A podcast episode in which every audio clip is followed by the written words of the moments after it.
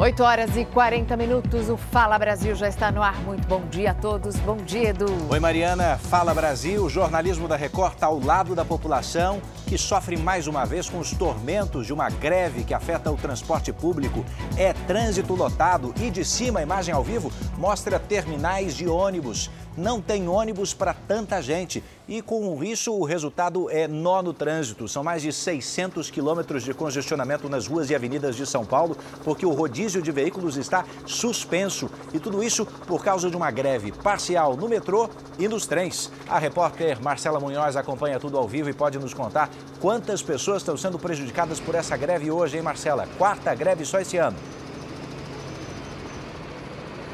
Pois é, Edu, cerca de 5 milhões de pessoas estão sendo prejudicadas por conta dessa greve. Bom dia para você, para todo mundo que acompanha a gente aqui no Fala Brasil. A gente fala ao vivo neste momento do terminal de ônibus Parque Dom Pedro e dá só uma olhada na quantidade de pessoas que ainda permanece aqui aguardando o transporte público. A gente acompanha desde as primeiras horas da madrugada essas pessoas aqui, a maioria, inclusive, saiu de casa ainda durante a madrugada por volta das 4, 5 horas da manhã. E estão tentando pegar, muitas delas, a segunda condução. Vieram da Zona Leste, também da Zona Norte. Agora elas estão aqui aguardando o transporte para a Zona Sul, ou seja, vão sair daqui, mas também vão enfrentar muita dificuldade, porque, como você bem disse, tem muito congestionamento pelas ruas da cidade de São Paulo neste momento. É o mesmo trânsito que os motoristas do transporte público daqui dos ônibus vão enfrentar para conseguir transportar todos esses passageiros com segurança, Edu. E existe também uma informação bastante importante para que o pessoal de casa entenda. Cada ônibus desse daqui que está está aqui no terminal, esses ônibus articulados, que são os maiores, né, cedidos aí pela SP Trans, da frota, eles transportam até 170 passageiros. Não é nem 20% da capacidade do menor trem de metrô. Ou seja, um dia para se ter bastante paciência para conseguir transitar aqui pela cidade de São Paulo. Edu, Mariana, volto com vocês. Obrigada, Marcela. Exatamente isso. Quem pode hoje está adiando os compromissos que tinha marcado para esta terça-feira. A gente vai agora falar com a repórter Paola Viana, ela que está em um outro ponto da capital paulista. Paola, muito bom dia para você. O rodízio está suspenso, o que acaba piorando ainda mais o trânsito, né? Acabou virando um ponto facultativo para quem é trabalhador do Estado, funcionário público. Bom dia para você. Bom dia para você também, Mariana. Bom dia a todos. Sim, o trânsito já é muito complicado, são cerca de 600 quilômetros de congestionamento. Eu estou agora aqui na região da Zona Leste da capital paulista, na estação Corinthians Itaquera, que é uma estação sempre muito movimentada importante, porque tem o metrô, tem a CPTM e tem também o terminal de ônibus. Metrô totalmente paralisado, CPTM funcionando nesse momento de forma parcial. Os usuários aqui do transporte público conseguem ter acesso à CPTM, mas somente até a Estação da Luz, na área central de São Paulo. Como muita gente ficou sem o metrô, muitas pessoas saem dessa região para ir para outras regiões aqui da capital paulista de metrô, o jeito foi utilizar os ônibus. Por isso, cerca de 60 linhas foram direcionadas aqui para esse ponto, que fica na Radial Leste, bem frente à estação Itaquera Itaquera. E essas linhas agora, elas saem daqui somente para três regiões: para o Tatuapé, para o Bresser e também para uma outra região aqui de São Paulo, que é no centro de São Paulo também, Parque Dom Pedro.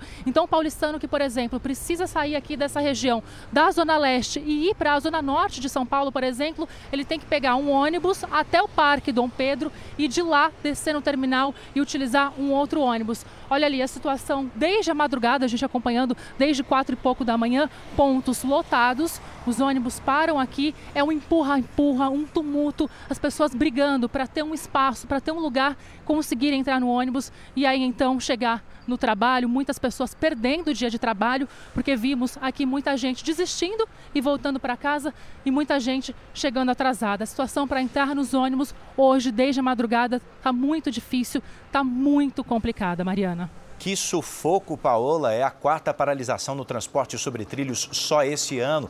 E do lado esquerdo da Paola você vê o nó do trânsito que isso dá, né? O prefeito de São Paulo liberou o rodízio, a restrição para a circulação de carros pelo centro expandido da capital paulista e você já tem mais de 600 quilômetros de congestionamento. 188 quilômetros só na zona sul de São Paulo. Para onde a gente vai agora? No terminal Jabaquara está o repórter Rafael Ferraz, que está acompanhando as pessoas que, na impossibilidade de entrar no trem no metrô, vão tentar ir de ônibus.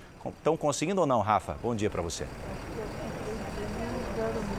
Olha, com muita dificuldade, viu, Edu? Isso porque as pessoas facilmente sairiam daqui do Jabaquara, da zona sul de São Paulo, pegariam aí a linha azul que vai até o Tucuruvi, na zona norte, ou fazer uma baldeação pelo caminho. Só que justamente por causa da paralisação, do outro lado lá da avenida a estação está fechada, essas pessoas então têm que dar um jeito de ir de ônibus para algum outro local, para pegar uma outra condução, para chegar então ao local de trabalho ou até mesmo uma consulta. Até há pouco eu estava conversando conversando com uma senhora de 86 anos de idade.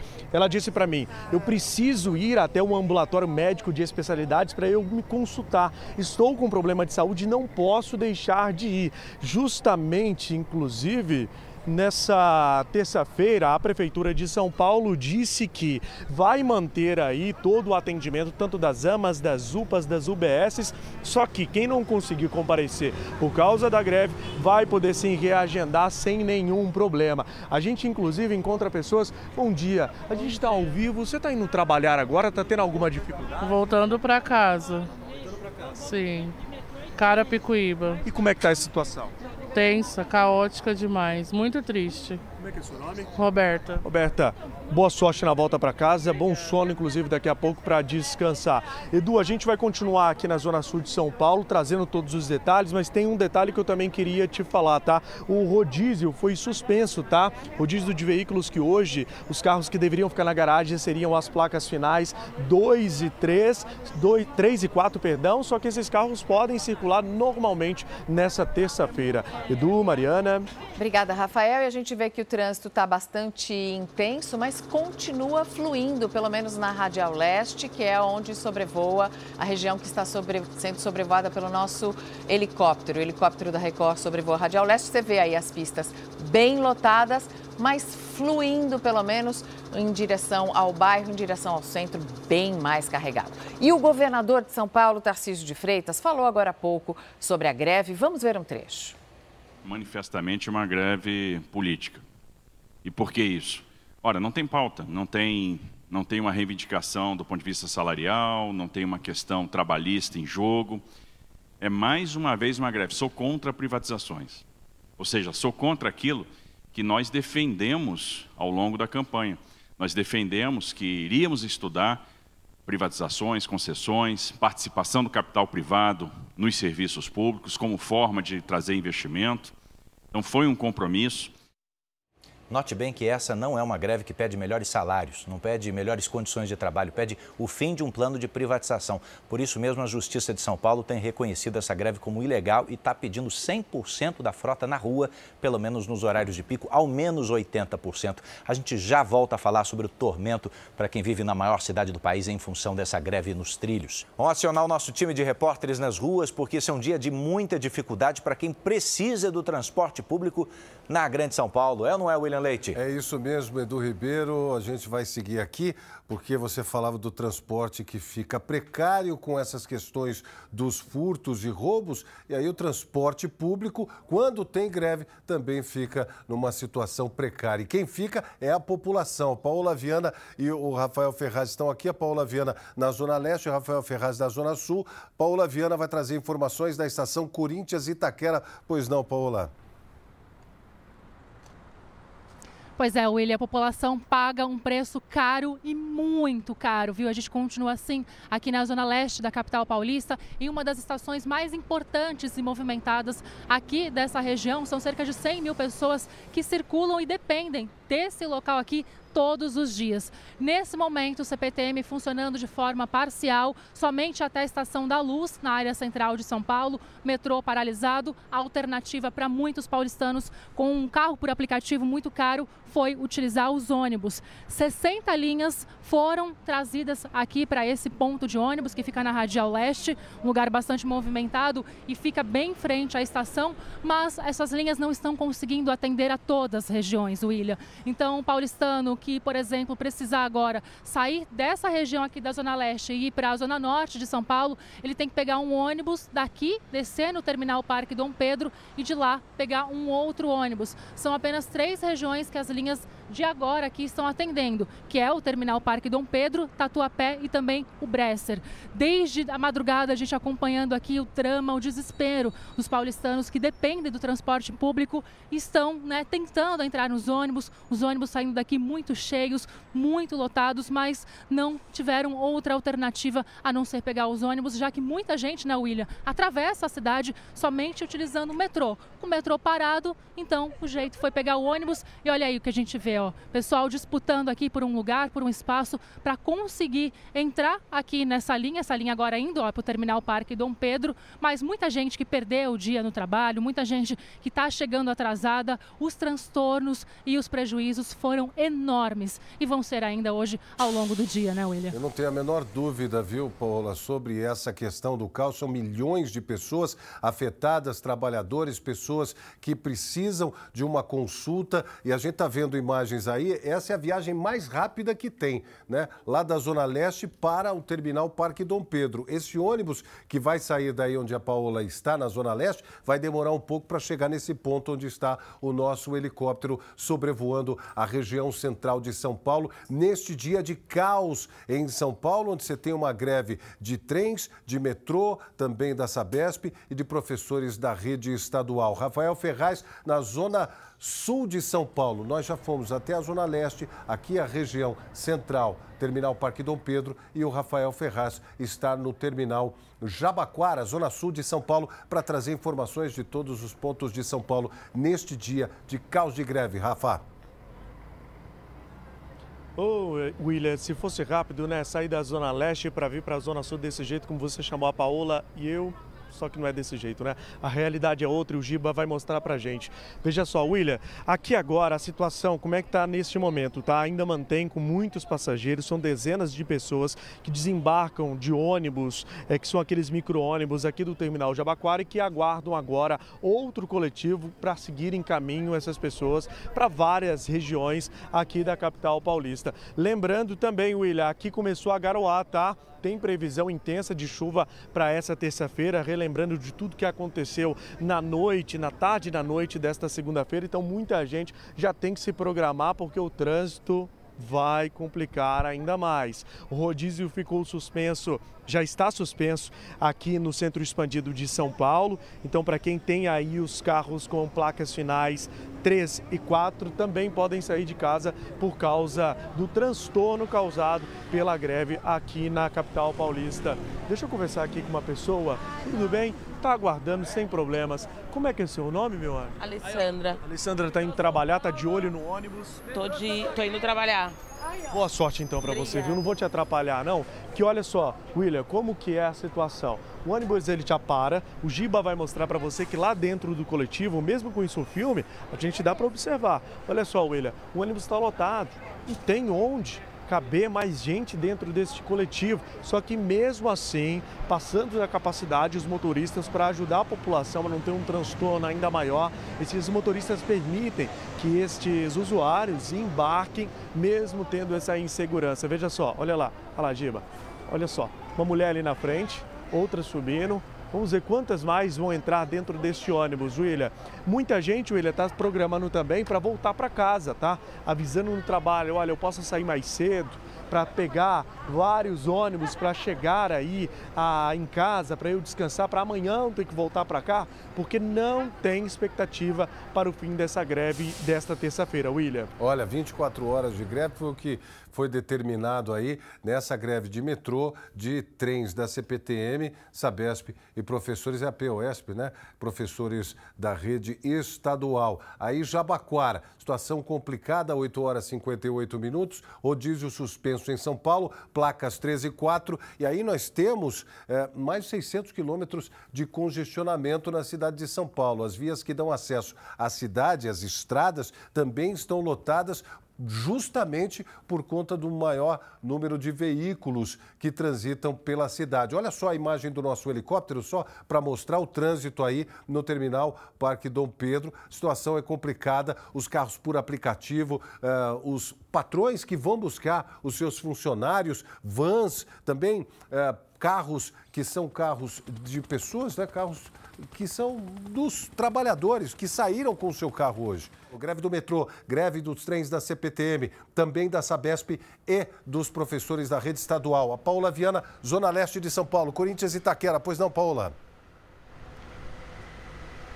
Sim, William, a gente está aqui ainda, né, numa das estações mais importantes, se não a mais importante, aqui da zona leste da capital paulista. Estou andando um pouco mais aqui para a gente ver como é que está a movimentação dentro da estação, porque mesmo com o metrô paralisado, nesse momento a CPTM ainda funciona de forma parcial até a luz fica na área central de São Paulo, por isso algumas pessoas ainda acessando aqui, né, dentro da estação. Mas muita gente saindo também, porque a única alternativa na manhã de hoje, né, a gente está acompanhando desde a madrugada, foi utilizar os ônibus, já que os carros por aplicativo estão com os valores muito altos e muita gente, claro, não teve condições. Então, mostrando mais uma vez o ponto de ônibus aqui, hoje teve uma operação aqui, né, os agentes da SP Trans ficaram aqui o tempo todo, porque Nesse momento, ainda 60 linhas estão direcionadas aqui para esse ponto de ônibus, porque é um lugar bastante movimentado e porque fica também bem na frente aqui da estação. Então, quem utiliza o transporte público aqui, os ônibus, podem sair daqui para outras três regiões, também o Bresser, também ao Parque Dom Pedro. Aqui, ó, a gente vê, infelizmente, as pessoas aqui bem revoltadas, reclamando bastante, porque, né, uma greve que, infelizmente, apesar de ter sido avisada com antecedência, né, não tira aí os transtornos e os prejuízos das pessoas que dependem do transporte público todos os dias, né, William? É o seguinte, o Brasil tem pouco menos de 10 milhões de desempregados na atualidade. Imagina o que essas pessoas não fazem para conseguir uma carteira assinada. Estão tentando de tudo então, cuidado com essa cilada, viu? Porque a polícia suspeita que 10 mil pessoas podem ter sido prejudicadas por uma empresa de São Paulo que estaria oferecendo vagas falsas de emprego.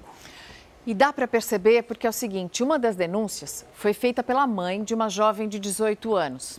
Mas preste atenção no detalhe: em vez de conseguir o tão sonhado emprego para a filha, ela tinha que pagar por um curso que garantiria uma vaga. Segundo essa mãe, tudo não passava de uma fraude. Lucília viu um anúncio na rede social que seria ótimo para a filha dela. Uma agência anunciava vagas de trabalho para menores aprendizes. Era só fazer uma prova. E se essa prova fosse é, joia, né, repercutisse bem, uma quantidade de pontos lá, ela iria né, conseguir a vaga sim. Ela começaria a trabalhar no outro dia. Os funcionários disseram que a garota foi reprovada. Mas a empresa recrutadora, chamada SIM, sigla para Sistema Integrado ao Mercado de Trabalho, tinha uma solução. Se eu me comprometesse a pagar 200 reais na hora ali, ela faria um curso vinculado à vaga de emprego. Aí ela pegou um papel e foi escrevendo que a Laura ganharia coisa de 1.500 reais, que ela receberia é, tanto de VA, tanto de VT, enfim, na época finalizava quase 2 mil reais. Lucília assinou o contrato sem ler. Em casa, se deu conta de que estavam previstas mais 11 parcelas de 200 reais, com multa por cancelamento e nenhuma garantia de vaga de trabalho. Não existe emprego, é curso. Por telefone, reclamou com uma funcionária. Ali ela já não aceitava, não era nada daquilo, não. Em momento algum ela tinha falado aquilo para mim. Ela voltou tudo para trás. O que ela me vendeu foi curso. O jeito foi fazer uma queixa na polícia e Lucília não foi a única. Com 10 boletins de ocorrência registrados, a Polícia Civil abriu inquérito para investigar se o serviço oferecido pela empresa era, na verdade, um golpe. A investigação já descobriu que as provas aplicadas aos candidatos para ocuparem imediatamente uma vaga de emprego eram, na verdade, uma manobra para vender o curso logo em seguida. Não tinha como passar no exame, segundo a polícia. Segundo o delegado que investiga o caso, isso ficou claro em documentos apreendidos na sede da empresa. A prova consistia em 10 testes e uma redação. Temos uh, alguns exemplos que a gente já levantou de alunos que alunos uh, candidatos que acertaram todos os testes, os 10 testes, e eles eram reprovados na redação, porque a análise da redação ela é subjetiva, então e, e, e eles eram sempre reprovados. A empresa Sim, na zona leste de São Paulo, está fechada. Os policiais ainda encontraram manuais de conduta que deviam ser seguidos pelos funcionários. Neste aqui está escrito, entre parênteses, a seguinte orientação: essa hora precisa ter um teatro, precisa fazer cara de triste para anunciar as reprovações aos clientes e vender o curso. A polícia ainda encontrou papéis com as ofertas de emprego anunciadas pela agenciadora, vinculadas às provas ou aos cursos. Não lhes era oportunizado ler o contrato, porque, como eu já disse, é um contrato longo, com muitas folhas. É, o atendente treinado para isso fazia com que a pessoa fosse assinando sem ler, né, dizendo: não, isso aqui é só uma formalidade, uh, o emprego está garantido. A polícia investiga ainda se, de fato, existiam os cursos de capacitação. Nós não conseguimos identificar nenhum profissional, uh, nenhum professor, nenhum uh, instrutor que fornece, fornecesse esse curso, ministrasse esse curso. Não encontramos nenhum material uh, educativo, nenhum material com apostilas, não encontramos nada nesse sentido. Então tudo leva a crer que os cursos sequer existiam. A Polícia Civil acredita que a maioria dos clientes lesados não registrou boletim de ocorrência contra a empresa Sim, porque os valores variavam entre 100 e 300 reais, o que desencorajaria uma busca de reparação no judiciário. No entanto, pelo material apreendido, os policiais calculam que pelo menos 10 mil pessoas foram lesadas em dois anos. O proprietário, Israel Justo, é investigado por estelionato. O advogado do dono da empresa nega qualquer tipo de fraude. E realmente os indignados que querem na verdade, a devolução do dinheiro, que alegam crime, é porque não foram qualificados e não conseguiram emprego. Mas nunca, não tem nenhum papel que diz que era uma, uma promessa de emprego. Quem acredita ter sido vítima de um golpe, no caso da empresa Sim, deve procurar o décimo distrito policial no bairro da Penha, zona leste de São Paulo. Depois que você passa por isso, aí você olha e fala, estava tanto na minha cara e eu não vi. Então, assim, é uma sensação muito ruim. Mas a pior sensação é de ver a minha filha chorando, entendeu? Porque ela acreditava que seria uma vaga de emprego, que era o que a gente estava procurando na época. Eu estava desempregada, ela estava desempregada a minha dor maior não é nem comigo, nem com os 200 reais, nem por ser enganada, é mais pela, pelo fato da minha filha ter passado por isso. Fim de ano. Muita gente fica esperando pelas festas, né? Mas muita gente fica esperando por aquele dinheiro extra. Os trabalhadores com carteira assinada que esperam ansiosos pelo 13º salário. Aliás, primeira parcela cai na conta depois de amanhã. O mercado inteiro espera por essa injeção de ânimo. Mas você já sabe se vai guardar o dinheiro, se vai pagar as dívidas ou gastar tudo nas festas de Natal e Ano Novo? Você já sabe o que vai fazer com o dinheiro do 13º salário? Pagar a conta. Pagar as contas. Pagar as contas primeiro, né? Se sobrar. O Adriano, auxiliar de almoxarifado, está trabalhando com carteira assinada há oito meses. É a primeira vez que ele vai receber a gratificação do 13 terceiro. Já fez as contas e não tem dúvidas sobre qual é a prioridade. Pagar moto, pagar as contas de cartão, né, de crédito, essas coisinhas. Aí tem que pagar, né? Pelos cálculos, ele acha que deve sobrar um pouco de dinheiro. Pretendo gastar um pouquinho e guardar mais um pouco, né, para não começar o ano sem dinheiro. A primeira parcela da gratificação deve ser depositada até quinta-feira, 30 de novembro. A segunda até 20 de dezembro. Quase 88 milhões de brasileiros vão ser beneficiados. Este economista orienta que é o momento de fazer um raio-x nas contas da casa e usar o dinheiro com ordem de prioridade.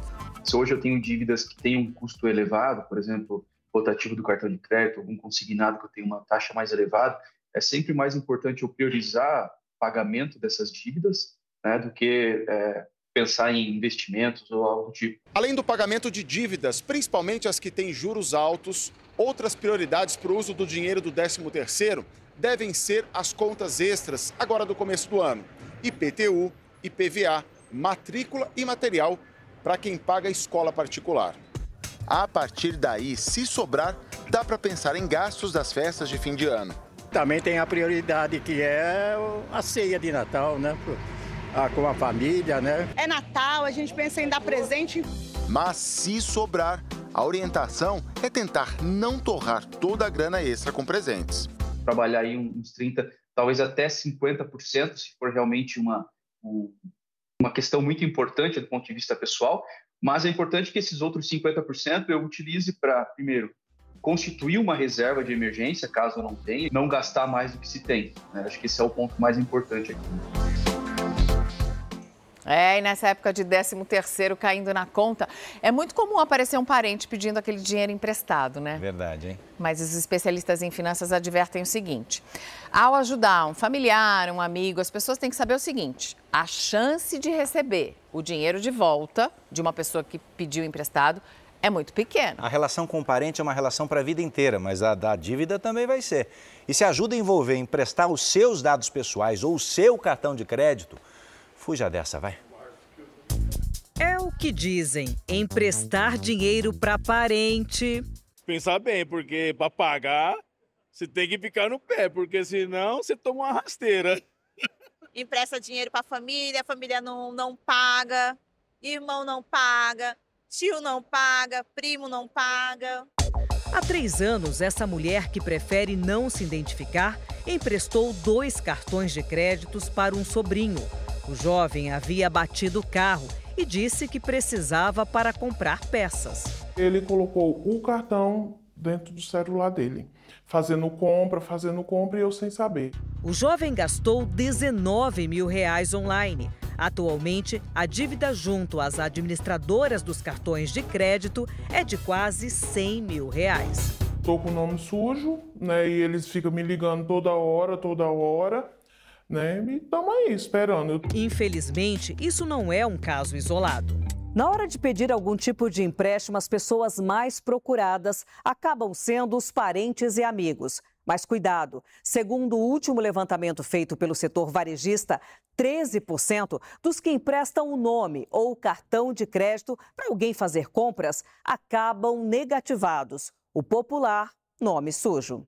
Segundo esse professor de economia, pode parecer óbvio, mas emprestar o nome para outra pessoa usar em compromissos financeiros é algo completamente desaconselhável e muitos ainda fazem isso. Uma pessoa que ela está negativada é porque ela não tem condições de pagar as dívidas.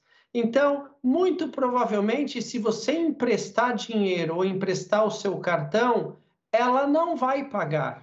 Para o professor, é preciso avaliar bem a situação e aprender a dizer não ou assumir o risco de ter que pagar a dívida sozinho. Em último caso, cumpre você mesmo o que o seu parente ou amigo precisa, mas em hipótese alguma, forneça seus dados pessoais. Você nunca vai ter segurança daquilo que a pessoa vai comprar e o quanto ela pode se aproveitar de você. Estamos justamente numa semana em que empresários e trabalhadores se sentem ameaçados por uma decisão do presidente Lula. O veto à desoneração da folha salarial colocou 17 setores que mais empregam no país sem saber como vai ser o próximo ano. A preocupação é que o desemprego atinja quase um milhão de pessoas em função disso. É nesse call center em São Paulo que a Juliana trabalha para sustentar a família. A ameaça de demissões após o veto do presidente Lula ao projeto que prorroga a desoneração da folha até 2027 virou assunto recorrente entre os colegas da empresa. Eu trabalho há 12 anos na empresa, é, eu que levo sustento pra, da minha família para casa. Seria difícil eu conseguir uma outra oportunidade é, momentânea na, na, no mercado, porque o mercado está muito difícil e com o fim da desoneração vai ficar pior para o trabalhador, uma vez que a empresa já está sinalizando que haverá redução de mão de obra. A empresa emprega 5 mil funcionários. Sem a desoneração, esse número poderá ser reduzido. Sem a desoneração da folha, nós potencialmente teríamos que desligar cerca de 20% do quadro de colaboradores. Infelizmente. Com certeza, a qualidade dos serviços prestados aos nossos clientes seria afetada.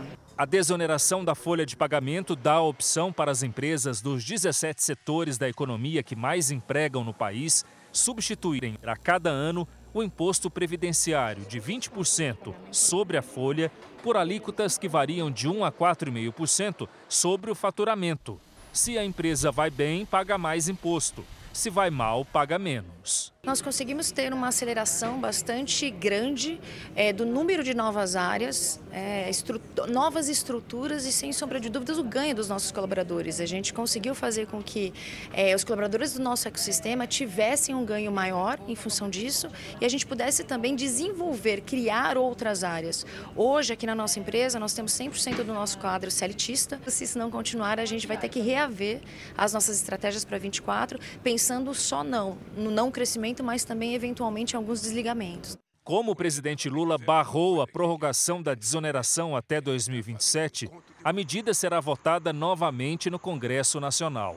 Se o veto não for derrubado, cortes podem acontecer já a partir de janeiro, com estimativa de um milhão de demissões. A iniciativa privada necessita de números que fechem, tá certo? Para que ela possa sobreviver.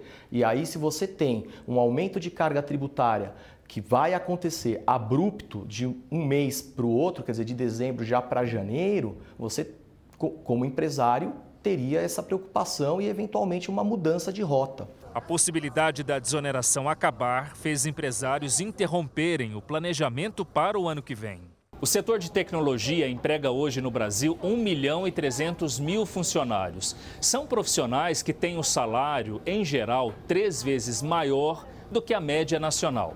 Sem a desoneração da folha de pagamento, além do aumento do custo de produção, o segmento teme uma possível fuga de talentos para empresas estrangeiras. A preocupação é que com a, a, perda da desoneração, os salários tendem a cair, vai ficar mais caro para as empresas contratarem.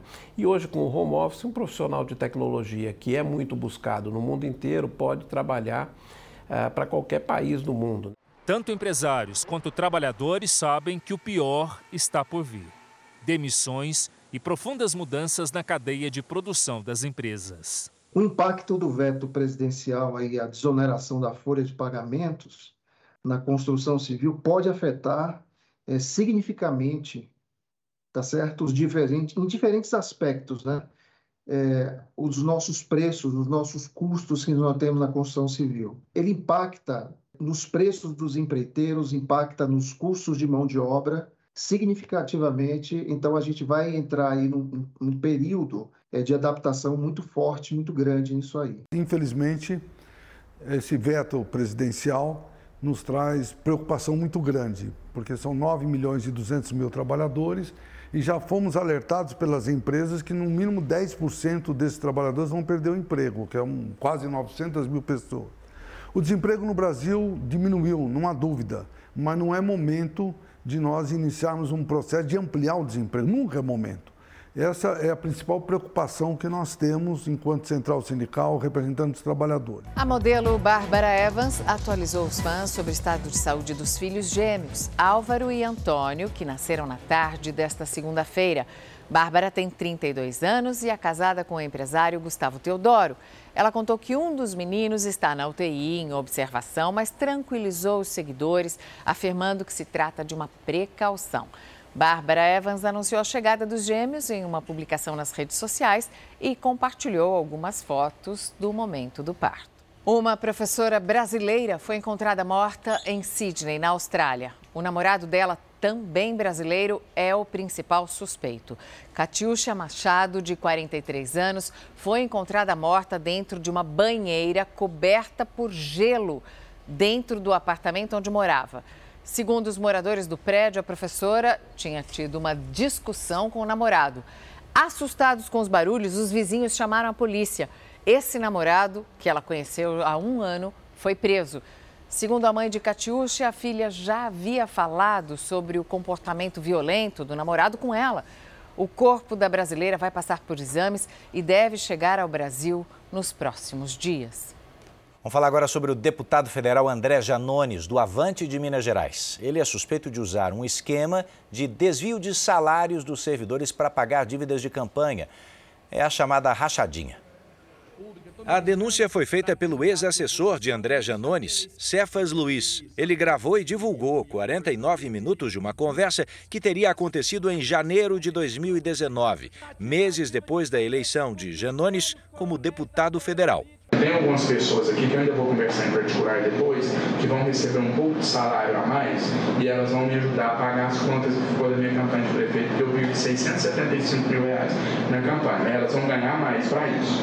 Eu acho que elas entendem que realmente o meu patrimônio foi todo dilapidado. Eu perdi uma casa de 380 mil, um carro, uma poupança de 200 mil e uma previdência de 70. E eu acho justo que essas pessoas também hoje participem comigo da reconstrução disso. O caso é investigado pelo Ministério Público Federal. De acordo com o ex-assessor, Janones arrecadava cerca de 50 mil reais por mês com rachadinhas. Se apropriar do salário dos servidores é crime, na maioria dos casos é enquadrado pela lei como improbidade administrativa. Além da prisão, uma possível condenação prevê o pagamento de multa e a perda dos direitos políticos por oito anos. Janones nega o crime. Numa rede social, o deputado disse que usaram uma gravação clandestina e criminosa, um áudio retirado de contexto, para tentar imputar um crime que ele jamais cometeu. A oposição promete entrar com pedido de cassação contra o parlamentar no Conselho de Ética da Câmara dos Deputados. O presidente Lula indicou os nomes de Flávio Dino para o Supremo Tribunal Federal e de Paulo Gonet para a Procuradoria-Geral da República. A sabatina no Senado para a aprovação de Flávio Dino ao cargo foi marcada para o dia 13 de dezembro. Antes de embarcar para a Arábia Saudita, Lula chancelou as indicações no Palácio da Alvorada. Os cargos estavam vagos desde a saída do ex-procurador-geral Augusto Aras no fim de setembro e da aposentadoria da ministra Rosa Weber no começo de outubro. Flávio Dino é uma escolha pessoal do presidente, que deixou de lado as pressões para que indicasse uma mulher. Já Paulo Gonet contou com o apoio dos ministros Alexandre de Moraes e Gilmar Mendes, do Supremo Tribunal Federal. Os nomes já foram enviados ao Senado e os indicados terão que passar por uma sabatina na Comissão de Constituição e Justiça, antes de serem submetidos ao plenário. Para aprovação, são necessários pelo menos 41 votos. Vamos ter que fazer um esforço concentrado para poder fazer a apreciação de todas essas autoridades até o final do ano. Nós estamos imbuídos desse propósito, vamos fazer o um encaminhamento às comissões e, uma vez sabatinados as comissões, inseriremos na pauta dessa semana entre o dia 12 e o dia 15 de dezembro. O presidente Lula pediu ajuda à base governista para garantir que o Senado confirme as escolhas antes do recesso legislativo de fim de ano. Até lá, Dino vai continuar à frente do Ministério da Justiça e Segurança Pública, que deve ser desmembrado. Segundo fontes do Planalto, o presidente pensa em nomear a ministra do Planejamento, Simone Tebet, para a pasta da Justiça. Já para a Segurança Pública, Lula ainda deve decidir entre o secretário executivo Ricardo Capelli e o diretor-geral da Polícia Federal, Andrei Rodrigues. Flávio Dino tem 55 anos, é ex-juiz federal e professor. Foi deputado federal, governador do Maranhão por dois mandatos e eleito senador em 2022. Em uma rede social, ele disse que se sente honrado pela indicação ao STF e agradeceu ao presidente pelo reconhecimento e confiança. Paulo Gonet é subprocurador-geral da República. Atua como vice-procurador-geral eleitoral desde 2021. Foi responsável pelo parecer que defendeu deixar o ex-presidente Jair Bolsonaro inelegível por oito anos. O nome de Paulo Gonet não estava na lista tríplice de candidatos apresentada pelo Ministério Público. Em nota, ele agradeceu ao presidente Lula e disse que vai se encontrar com senadores nos próximos dias na expectativa de merecer a confiança de cada um. A oposição, principalmente no Senado, criticou a escolha de Dino. Entre os ministros do STF, a indicação foi bem recebida. Acho que é uma pessoa que viveu, eh, eu diria, no mundo do judiciário, no mundo do legislativo e no mundo do executivo. Ele é senador eleito. Modo que vejo todas as qualificações do ministro Flávio Dino e que será recebido pelo Supremo com muita alegria, muita cordialidade, como alguém que vai agregar valor. É o seguinte, hein? Cuidar das tarefas domésticas é cansativo, por isso valorize muito quem faz isso aí na sua casa e ajude se possível, mas isso causa problemas à saúde, hein? É, você falou da sua mãe, né, a dona Maria Lúcia? Você já viu ela assim, ó? Ai, Já. que dor nas costas. Reclamando da coluna. Fala Brasil vai dar algumas dicas para fazer esses serviços sem prejudicar a sua coluna. Oba! A Marilene faz tratamento para dor na coluna que está com um desgaste na região lombar. A dona de casa tem 65 anos de idade e já trabalhou como diarista, ajudante geral e cozinheira. Agora só cuida da própria casa, mas todo fim do dia depois da limpeza sofre com dor nas costas. abaixar, levantar, é, lavar uma, arear uma panela, é, varrer, passar pano, limpar o azulejo é horrível, limpar uma vidraça. No final do dia você tá entregue. Para as donas de casa, esse é um trabalho repetitivo, sem muita folga e que tem impacto na coluna, principalmente quando a postura é ruim e alguns cuidados não são tomados. O serviço tem que ser feito, mas de uma forma melhor e pedimos orientação para este fisiologista. Selecionamos as tarefas que mais pesam para as costas. Lavar louça. Para quem faz almoço e jantar em casa, esse serviço aqui é no mínimo duas vezes ao dia e dependendo do tamanho da família, é um bom tempo na beira da pia fazendo este movimento. Evitar ficar muito afastado, eu tentar apoiar os cotovelos, né? ajuda também a tirar a sobrecarga aqui da região dos ombros. A gente usar um apoio para o pé. Passar roupa pode levar tempo e o problema aqui é bem parecido com lavar a louça. A correção é a mesma: uma mesa ou tábua mais alta e o apoio no pé. Ao organizar gavetas e armários que ficam mais baixo, a coluna fica arqueada e não demora a dar sinais de desconforto. Parece que a coluna vai travar, viu? E a dor eu tenho que ir aos poucos, fazendo esse movimento para poder Aliviar, reerguer, né? aliviar. O correto nesse momento é exatamente usar um banco, deixar agora, Mariana, a coluna um pouquinho mais reta, né?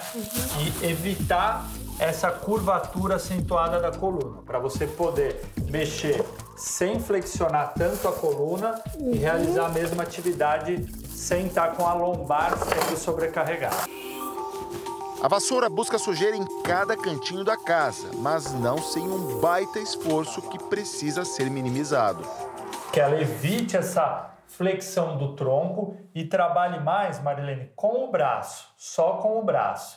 Evitar essa movimentação do tronco, que é onde você vai se machucar. A dona Marilene também lava a roupa da família. O desafio maior é o varal, que fica um pouco alto para ela. É nesse movimento, onde o cotovelo dela passa da linha do ombro, que a gente tem um movimento agressivo. É, o ideal é que ele estivesse numa altura mais baixa, para quando você colocasse essa peça de roupa, você não precisasse elevar tanto o seu braço. Claro, nem toda dor é só consequência de postura ruim. E quando ela persiste, tem que investigar as causas. Dor é um alerta do nosso organismo e por isso é muito importante que busquemos um diagnóstico clínico, pois infelizmente, além das causas ortopédicas, a dor também pode estar associada com câncer, pancreatite, aneurismas e pedras nos rins. Simples e vai ajudar bastante no dia a dia. De volta às informações dessa terça-feira difícil com greve nos transportes. William Leite. É difícil mesmo. Põe difícil nisso, viu, Edu? Afinal de contas, nós estamos falando da greve na maior cidade do país, greve de metrô, de trens da CPTM, também da Sabesp e de professores da rede estadual. Nós vamos falar com os nossos repórteres que estão em São Paulo, espalhados aqui. A gente tem o Rafael Ferraz no Jabaquara e a Beatriz Casadei no Palácio dos Bandeirantes, onde o governador mais cedo falou sobre essa greve que ele chama de ato político. Rafael Ferraz, as informações neste momento, situação ainda complicada. A gente vê movimentação de várias viaturas da Guarda Civil Metropolitana e da Polícia Militar também na região, né? Exato. Elas foram chamadas, William, para controlar o fluxo de trânsito aqui na região do Jabaquara e também para dar uma sensação também de segurança. Mais cedo a gente estava comentando, né, um fluxo maior de gente nos pontos de ônibus, então as guardas e também as polícias eh, militares e civil estão se dividindo também para fazer esse patrulhamento mais intenso. William, é importante eu dizer para você que a linha Rubi e Coral da CPTM estão funcionando de forma parcial já nessa manhã e também as linhas do metrô 1, 2 e 3 estão funcionando parcialmente. Volto com você no estúdio, William. Bem, Rafael, muito obrigado pelas informações. Os sindicatos que fazem e promoveram essa paralisação já foram multados da outra vez porque não obedeceram uma ordem judicial de colocar 80% à disposição da população dos funcionários. Hoje, também esta obrigação não foi cumprida, esta ordem não foi cumprida, o que causa ainda uh, outras multas. O sindicato diz que não tem dinheiro para pagar a multa anterior, quanto mais essas que serão é, feitas, né, colocadas aí contra o sindicato pela Justiça por não cumprimento a essa decisão. E por isso a gente vai lá no Palácio dos Bandeirantes, onde está Beatriz Casadei, que vai trazer informações. O governador falou hoje sobre essa paralisação, não é, Bia? Isso mesmo, William. Ele convocou uma coletiva de imprensa que terminou agora há pouco aqui na sede do governo paulista e em que o governador classificou a greve como um ato explícito de chantagem. Isso porque, segundo Tarcísio de Freitas, as categorias não reivindicam uma pauta trabalhista ou salarial. O protesto deles é contra a privatização de estatais, o que ainda segundo o governador, ele não vai voltar atrás, não vai ceder, porque isso é bom para São Paulo e também promete promessa de campanha. Tarcísio afirmou que a, greve, que a greve é abusiva e já que os sindicatos eles já não pagaram a primeira vez que descumpriram a ordem judicial e agora também podem alegar não ter dinheiro, ele vai estudar uma medida nova de punição. Legalmente, designar essa, essa multa individualmente para os servidores que fizeram e estão fazendo essa paralisação. O governador fez questão de destacar que a punição não é pelo direito de greve, e sim pelo descumprimento da ordem judicial. William. Pois é, e a gente vai acompanhando todas essas consequências dessa greve que ainda está acontecendo em São Paulo e deve durar 24 horas. Foi a parte da manhã a mais afetada, mas teremos ainda o retorno do paulistano para casa, para a cidade de São Paulo e para a região metropolitana. No final da tarde, ainda com previsão de chuva, pode ser ainda pior. É por isso que você tem que ficar ligado, ligado aqui na tela da Record para saber todas as informações da prestação de serviços dos telejornais da Record, que há 70 anos ela cumpre o seu papel, que é de trazer a informação, a prestação de serviços ao senhor e à senhora.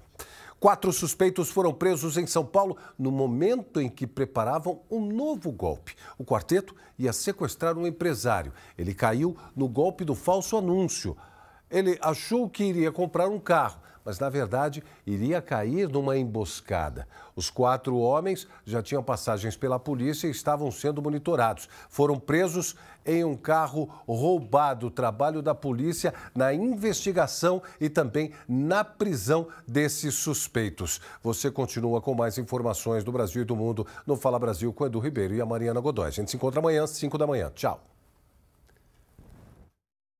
Na internet tem de tudo, né? Tem influenciador com mais ou menos influência e tem tendência nesse verão, Mariana? Tem. Essa tendência de moda é inspirada nas redes de pesca. Na praia ou na festa. É tanta versatilidade que várias famosas se renderam a esse tecido cheio de tramas, conhecido como arrastão. Jade Picon, Bruna Marquezine e a cantora Isa já publicaram fotos usando um pretinho nada básico. Eu gosto de ver essas meninas assim, que elas colocam, colocam as botas, tudo, né? Fica muito elegante, eu gosto. O arrastão está tão em alta que Isis Valverde e Poliana Rocha chegaram a postar o mesmo modelo de vestido. Só as cores são diferentes. Essa empresária do ramo da moda garante: se as famosas usam nas redes sociais, as vendas aumentam. Elas vêm comentando, né? Ah, eu quero usar aquelas furadinhas, elas não sabem explicar direito, mas Se você gosta de sair por aí observando vitrines, possivelmente já se deparou com peças parecidas com estas aqui. São tecidos vazados, cheios de furinhos.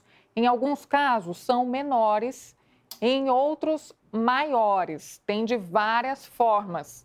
O que não dá para negar é que todas as peças são estilosas, em alguns casos, até sensuais. Mas você sabe de onde vem a inspiração para estas roupas? Essa imagem aqui te faz lembrar alguma coisa? Não, você não está vendo errado. São as redes de pesca que influenciaram na criação dessas roupas.